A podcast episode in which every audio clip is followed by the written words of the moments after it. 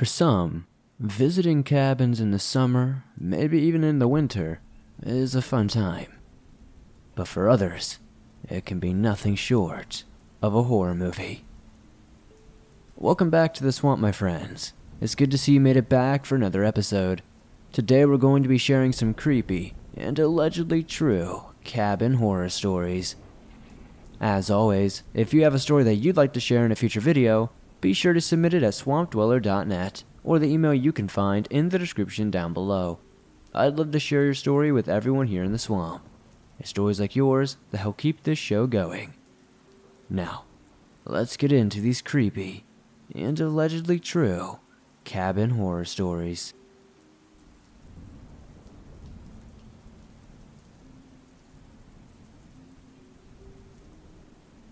I am currently a twenty-four-year-old male living in the Midwest. The occurrence I will be describing in this story happened often in my childhood, all the way up until I left home for college.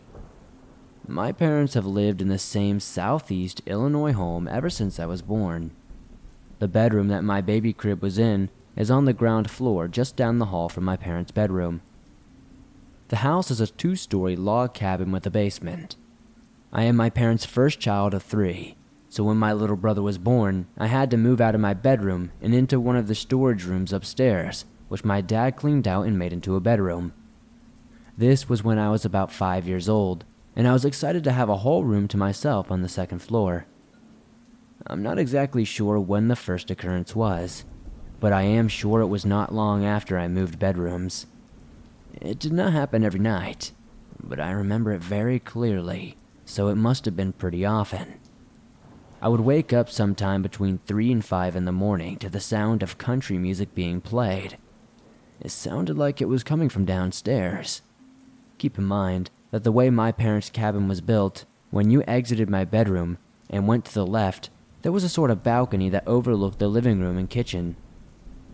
So, after hearing this music, I would get out of bed, go out to the balcony, and look out into the dark rooms to see if my dad were awake and had some music on since he loved country music. He was never awake. When I asked him about it, he said that he never played music if someone was sleeping in the house. So after that first occurrence, I kind of just forgot about it and brushed it off, since it did not really freak me out all that badly. This was only the first time of many this would happen. I would wake up hearing that country music playing very often, but I could never find the source. Usually, once I was back in bed, the music would go away, and it would be quiet, just like any regular house. You might not think that this story is scary, but I have one more detail I have yet to mention. Around the time I started middle school, my parents had my little sister, who now moved into the baby crib room. It was also a chance for me to move bedrooms since my brother also wanted to move. So, I chose to move into the basement bedroom, a strange choice I know, and my brother moved into the second floor bedroom that I moved out of. Fast forward about twelve years, I have graduated college and have my first quote-unquote real job in my career. My brother is getting ready to start college. There was one day that he was visiting me, and we were out talking about funny things that happened in the past, and I brought up the country music I used to hear. When I mentioned the music, my brother turned and looked at me with a face of pure fear. "You heard it too?" I told him about the hundreds of nights I would wake up to the music, and he said that he had the same exact experience in that room. No other family member ever reported this occurrence except me and my brother, who were the only occupants of that bedroom. I do not know if this is a supernatural experience or anything, but I cannot rule it out. My parents were not the first owners of that house, and I do not know anything about the previous owners. If anyone has any explanation, I would love to hear it in the comments.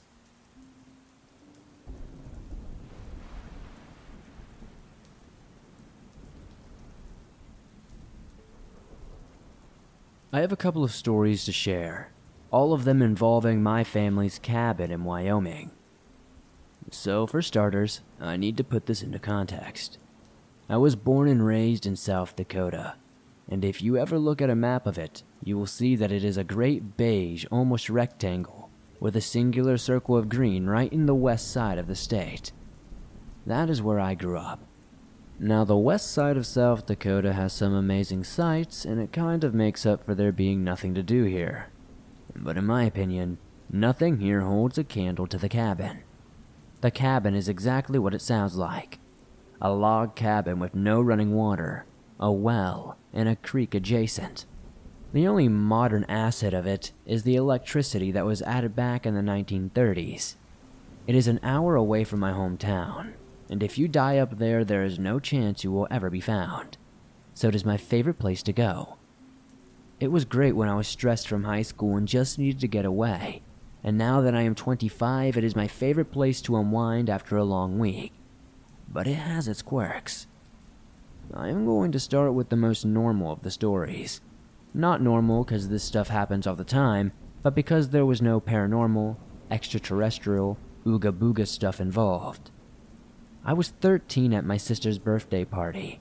My sister and I always celebrate our birthdays up there. My dad had to leave to take my sister's friends who could not sleep over back to their homes. My mom does not like to spend the night up there, so she left before the sun went down as well. This left thirteen-year-old me with about five ten to eleven-year-old girls. In short, I was miserable. I was poking at the fire, planning on dropping some scary stories, so that they would have nightmares when I heard a distinct rustling noise coming from the dry creek just ahead of us. I looked up from the fire and saw a figure approaching us. I told my sister to quietly get back to the cabin. She looked at me and she was about to say why, when she saw that my eyes were fixated on a singular point. She followed my gaze, and not long after seeing an old, bearded, wide-eyed man stumbling towards us, she screamed, prompting her friends to scream, and they all ran back to the cabin. The screaming stunned me, as I was sure that this man would now proceed to kill me, and after he was done, march to the cabin and finish off the girls. But that did not happen. He stopped and just started mumbling. I could only make out a few words: deer, rope, crick, and razor blades. Eventually, I gathered up the courage to tell him off. I let him know that there were guns in the cabin, and if he did not leave, I would go get one. After I said this, I began backing towards the cabin and eventually retreated inside.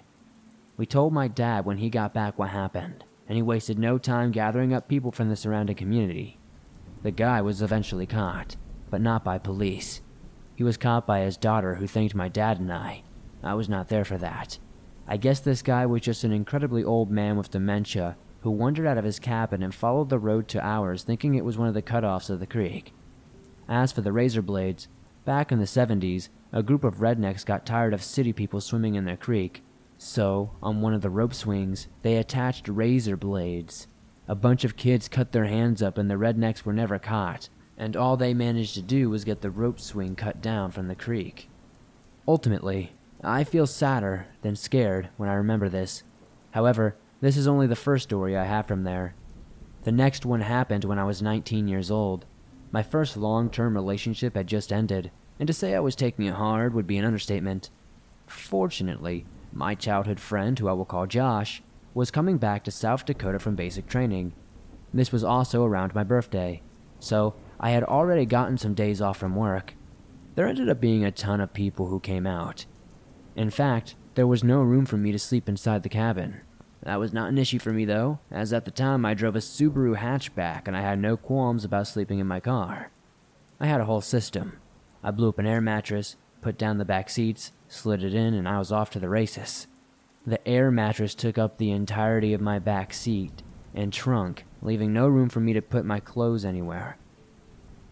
So, I grabbed some hangers from the cabin. When it was time to go to bed, I hung up my clothes on the side. I kept the door open because I like the night air while I sleep. The weight and warmth of the blankets, mixing with the general feeling of chill that came from the mountain night air, was very relaxing. I was even happier when it started to rain. However, that night I woke up with a strange feeling just kind of looming around me. I sat up and got a little disappointed at how deflated the air mattress had gotten. Before I started to hear the soft squishing noises of bare feet in mud and grass, I looked out the windows to see who was coming to scare me.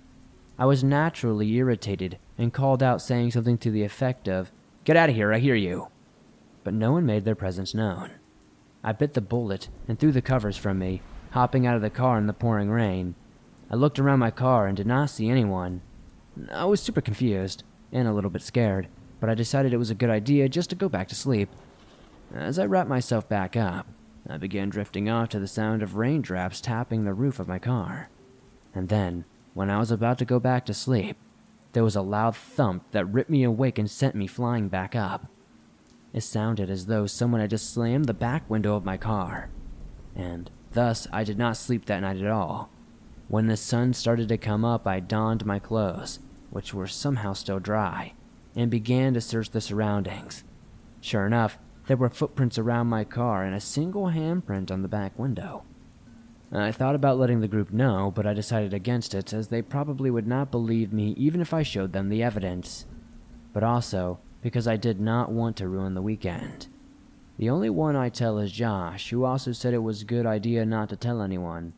He is a very spiritual person, and believed then, as he does now, that it was a ghost.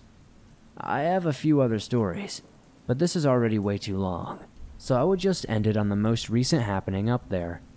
Due to financial irresponsibility that is one hundred percent on me, I now live with my parents again, at the age of twenty-five.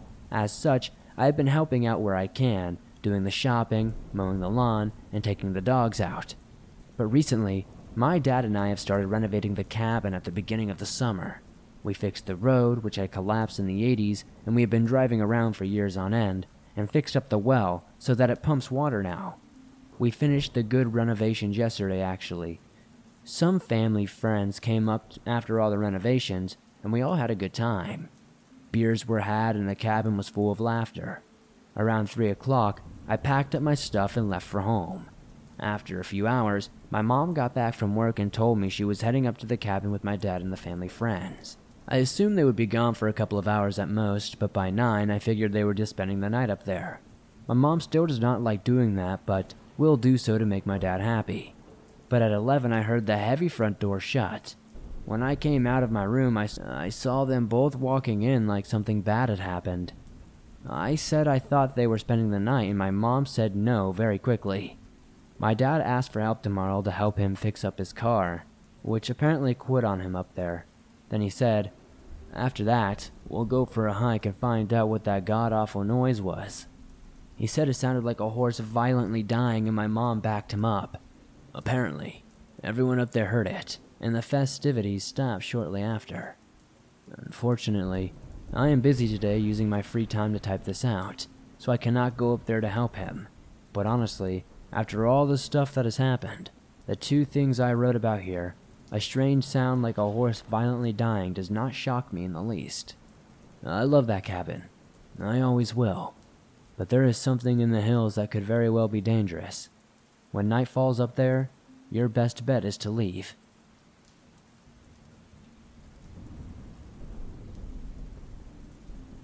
Hey swamp folk, sorry to interrupt these stories. I just need to take one quick moment to let you guys know about today's sponsor.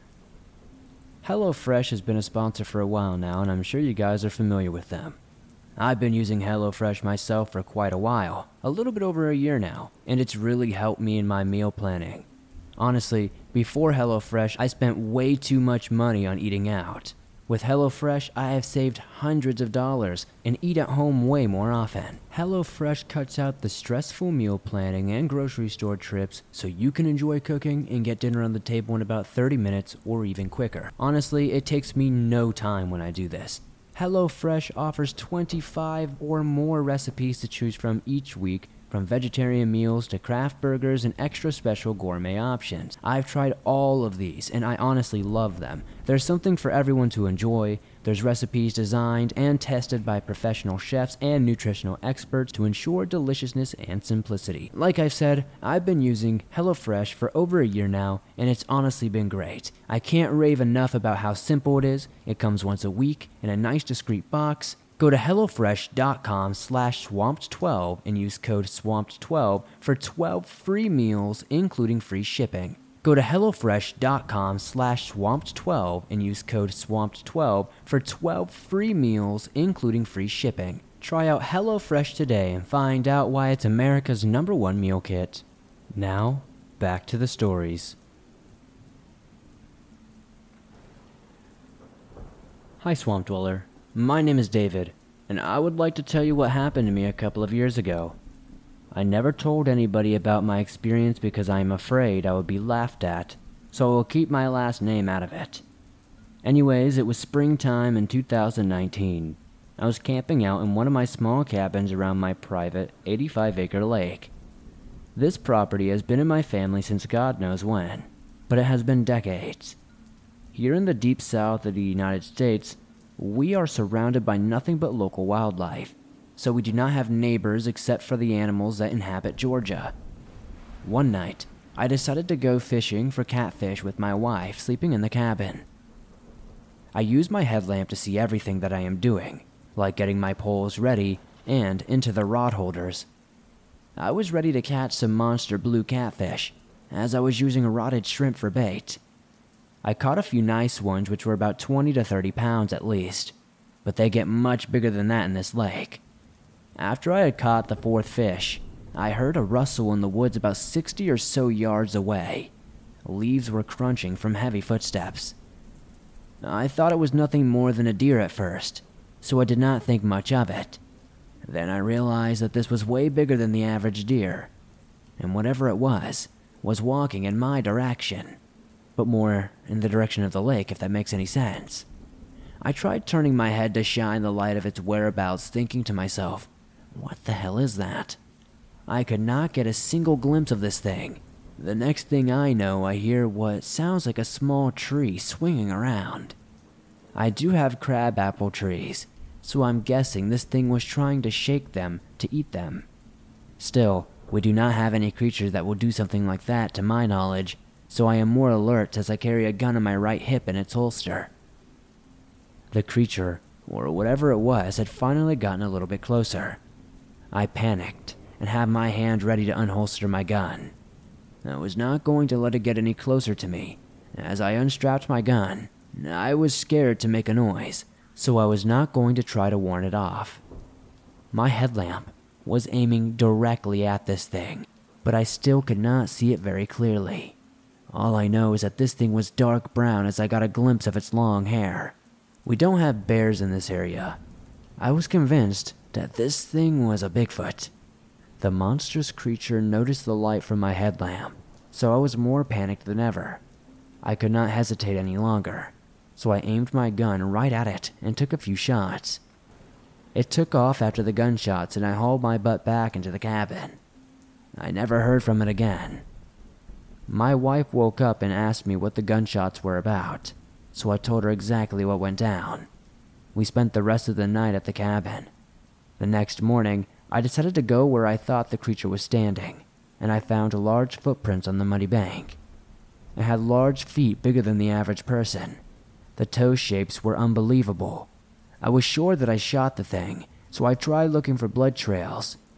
The thing is, is there was a spurt of blood on the green leaves of a medium-sized pine tree. I tried to find if there was more blood anywhere else. I did find more on some leaves in the green grass, but the trail of blood suddenly came to a stop. I did not see a body anywhere, but I did make casts of the footprints and sent them to the B F R O. They analyzed the cast and came to a result that it was in fact a Sasquatch. We do not even have any reports of them below central parts of Georgia, until now. I happen to be the first person to encounter one this far below the Appalachian Trail, according to the researchers.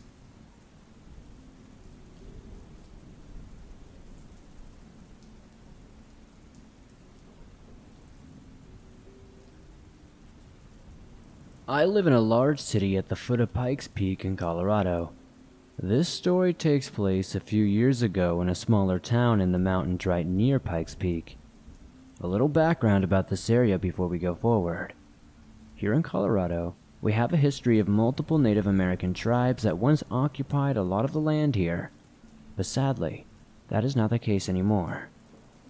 Growing up here, we have all heard the legends and scary stories, but never thought they were real until this happened. My childhood best friend has a log cabin looking house far up in the mountains that her dad built from the ground up. We would often have sleepover days or even weeks at a time, so when something paranormal like this happened, it took a lot of time for me to go back there. So, I will describe the layout of the house because that will become important later on. She had a trampoline in her living room. Yes, it was a full-size trampoline, net and all. It's pretty weird, I know. The second floor of her house was open in a way that there was a balcony that you could look over and see the living room. So, her brother's room was right up there next to the balcony, with those, like, office cubicle walls separating it for privacy. Okay, so it was a normal sleepover where we watch movies and drink hot cocoa on a cold winter night, and after it was maybe one a.m. we started to get the trampoline ready for us to sleep on, like laying down blankets and getting pillows when one of those large cardboard rolls that are left after you use wrapping paper flew over the separating wall of the balcony. Thinking it was her brother telling us to be quiet, we brushed it off. We then go to brush our teeth and wash our faces and come out to see the water bottle on the trampoline that we assumed her brother had thrown over again. My friend grabs it and notices an odd smell coming from it. She unscrews the lid and it was a disgusting scent of vomit. Not just any vomit though, like the most potent, disgusting smelling vomit that made our eyes burn and water. As we were gagging, we head upstairs to confront her brother. We see he is not there, and we think he is hiding from us. So we start looking for him and telling him to come out with no response. We decided to go tell her mom, and when we entered her room, we see her brother sleeping on the floor right next to her parents' bed, and we got really confused. We then woke her mom up at about one a.m., and she was obviously mad, so we explain what happened, that her brother was throwing stuff at us from the balcony, and she explains that he has been in here since nine p.m., and we both get chills and our eyes go wide, because we realized if he were to wake up and go upstairs, we would have noticed it, but we were alone in the living room all night long. Refusing to go back out there, we sleep in the room with her and the stepdad, and in the morning, we get the courage to go upstairs. To our horror, when we go upstairs, there were things thrown all about. It looked like Freddy Krueger went crazy. There were claw-like marks all over the walls and through several posters. Books were knocked off shelves, clothes were ripped out of drawers, and just a complete mess. It looked like a wild animal ruined everything and robbed them at the same time. The scariest thing is, nobody ever heard anything, all night long. Later that day, my friend went to take a shower while I finished my dinner, and about ten minutes in, I hear a blood-curdling scream and run upstairs to find my friend in tears, naked and afraid, and had to explain what happened to me. What she said has scared me to this day.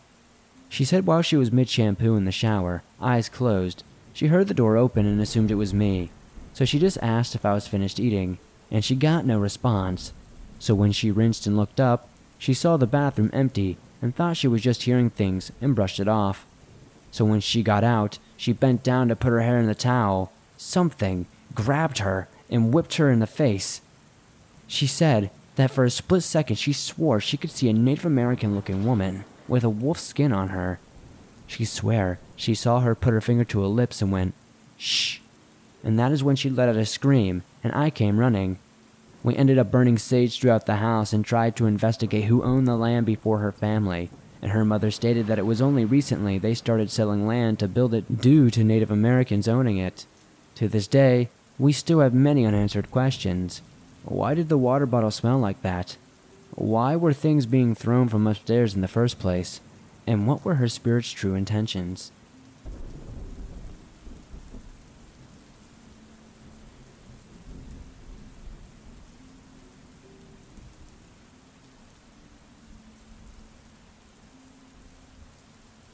Thanks for listening to these creepy and allegedly true cabin horror stories.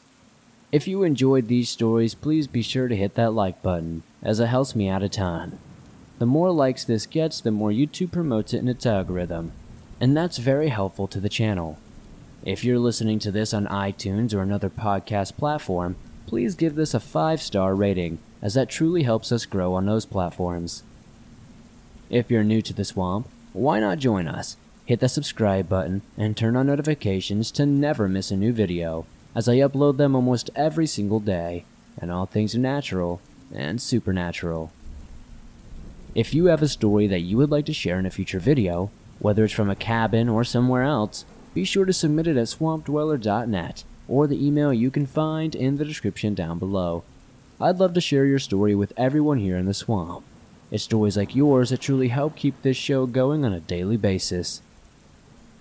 If you're on the go but don't have YouTube Premium and still want to listen to your favorite Swamp Dweller scary stories no matter where you are, you can download them absolutely free from iTunes, Spotify, Stitcher Radio, and just about everywhere else you find your favorite podcast online. And like I said, it's absolutely free to do so. If you guys would like to support the swamp outside of hitting that like button, subscribing, and giving the podcast a five star rating, maybe check out the merch store. I've everything from t-shirts, face masks, and hoodies. I'd love to see you guys wearing some. Thank you guys as always for the support you give this channel. I couldn't do this on a daily basis without you guys. I'll see you soon with another creepy video.